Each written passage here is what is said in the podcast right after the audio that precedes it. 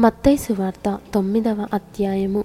తరువాత ఆయన దోణ ఎక్కి సముద్రము దాటి తన పట్టణంలో ప్రవేశింపగా ఇదిగో జనులు పక్షవాయువుతో మంచము పట్టియున్నయొకని ఆయన యొద్దకు తీసుకొని వచ్చిరి.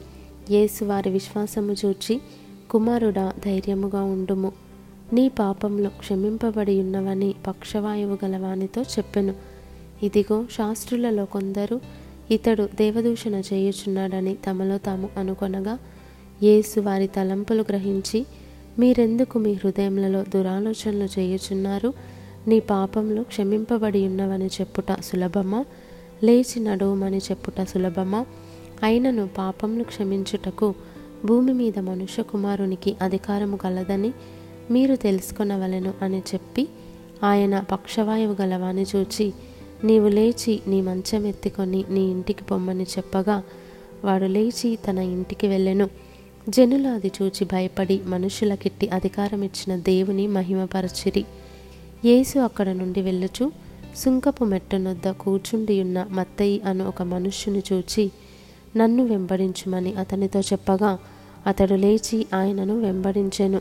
ఇంటిలో భోజనమునకు యేసు కూర్చుండి ఉండగా ఇదిగో సుంకరులను పాపులను అనేకులు వచ్చి ఆయన యొద్దను ఆయన శిష్యుల యొద్దను కూర్చుండిరి. పరిసయులు అది చూచి మీ బోధకుడు సుంకర్లతోనూ పాపులతోనూ కలిసి ఎందుకు భోజనము చేయుచున్నాడని ఆయన శిష్యులను అడిగిరి.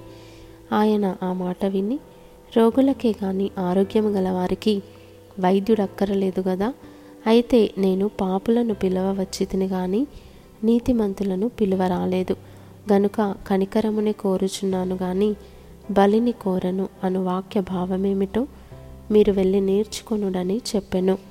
అప్పుడు యోహాను శిష్యులు ఆయన యొద్దకు వచ్చి పరిసయ్యులను మేమును తరచుగా ఉపవాసము చేయుచున్నాము గాని నీ శిష్యులు ఉపవాసము చేయరు. దీనికి హేతువేమని ఆయనను అడుగగా యేసు పెండ్లి కుమారుడు తమతో కూడా నుండు కాలమున పెండ్లి ఇంటి వారు దుఃఖపడగలరా? పెండ్లి కుమారుడు వారి ఎద్ద నుండి కొనిపోబడు దినములు వచ్చును. అప్పుడు వారు ఉపవాసము చేతురు. ఎవడును పాత బట్టకు క్రొత్త బట్ట మాసిక వేయడు. వేసిన ఎడల ఆ మాసిక బట్టను వెలితిపరచును. చినుగు మరి ఎక్కువగును. మరియు పాత తిత్తులలో క్రొత్త ద్రాక్షరసము పోయరు. పోసిన ఎడల తిత్తులు పిగిలి ద్రాక్షరసము కారిపోవును. తిత్తులు పాడగును. అయితే క్రొత్త ద్రాక్షరసము క్రొత్తతిత్తులలో పోయుదురు. అప్పుడు ఆ రెండును చెడిపోకయుండునని చెప్పెను. ఆయన ఈ మాటలు వారితో చెప్పుచుండగా ఇదిగో ఒక అధికారి వచ్చి ఆయనకు మ్రొక్కి నా కుమార్తె ఇప్పుడే చనిపోయినది. అయినను నీవు వచ్చి ఈ చెయ్యి ఆమె మీద ఉంచుము. ఆమె బ్రతుకుననెను. యేసు లేచి అతని వెంట వెళ్ళెను. ఆయన శిష్యులు కూడా వెళ్ళిరి. ఆ సమయమున ఇదిగో పన్నెండు సంవత్సరముల నుండి రక్తస్రావ రోగము గల ఒక స్త్రీ నేను ఆయన పై వస్త్రము మాత్రము ముట్టితే బాగుపడదునని తనలో తాను అనుకొని ఆయన వెనుకకు వచ్చి ఆయన వస్త్రపు చెంగు ముట్టెను. యేసు వెనుకకు తిరిగి ఆమెను చూచి కుమారి ధైర్యముగా ఉండుము. నీ విశ్వాసము నిన్ను బాగుపరచునని చెప్పగా ఆ గడియ నుండి ఆ స్త్రీ బాగుపడెను.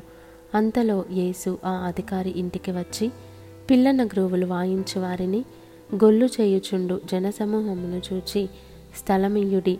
ఈ చిన్నది నిద్రించుచున్నదే గాని చనిపోలేదని వారితో చెప్పగా వారాయనను అపహసించిరి. జనసమూహమును పంపివేసి ఆయన లోపలికి వెళ్ళి ఆమె చెయ్యి పట్టుకొనగానే ఆ చిన్నది లేచెను. ఈ సమాచారము ఆ దేశమంతటను వ్యాపించెను. యేసు అక్కడ నుండి వెళ్ళుచుండగా ఇద్దరు గ్రుడ్డివారు ఆయన వెంట వచ్చి దావీదు కుమారుడా మమ్మను కనికరించమని కేకలు వేసిరి. ఆయన ఇంట ప్రవేశించిన తర్వాత ఆ గ్రుడ్డివారు ఆయన యుద్ధకు వచ్చిరి. యేసు నేను ఇది చేయగలనని మీరు నమ్ముచున్నారా? అని వారిని అడుగగా వారు నమ్ముచున్నాము ప్రభువా అని ఆయనతో చెప్పిరి. అప్పుడు ఆయన వారి కన్నులు ముట్టి మీ నమ్మిక చొప్పున మీకు కలుగుగాక అని చెప్పినంతలో వారి కన్నులు తెరవబడెను. అప్పుడు యేసు ఇది ఎవరికిని తెలియకుండా చూచుకొనుడని వారికి ఖండితముగా ఆజ్ఞాపించెను. అయినను వారు వెళ్ళి ఆ దేశమంతటా ఆయన కీర్తి ప్రచురము చేసిరి. యేసును ఆయన శిష్యులను వెళ్ళుచుండగా కొందరు దయ్యము పట్టిన ఒక మూగవాణి ఆయన యొద్దకు తీసుకొని వచ్చిరి. దయ్యము వెళ్ళగొట్టబడిన తరువాత ఆ మూగవాడు మాటలాడగా జనసమూహములు ఆశ్చర్యపడి ఇస్రాయేలులో ఈలాగు ఎన్నడూ కనబడలేదని చెప్పుకొనిరి.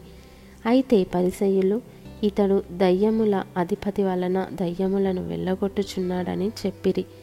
యేసు వారి సమాజ మందిరములలో బోధించుచు రాజ్యసువార్త ప్రకటించుచు ప్రతి విధమైన రోగమును ప్రతి విధమైన వ్యాధిని స్వస్థపరచుచు సమస్త పట్టణములయందును గ్రామములయందును సంచారము చేసెను.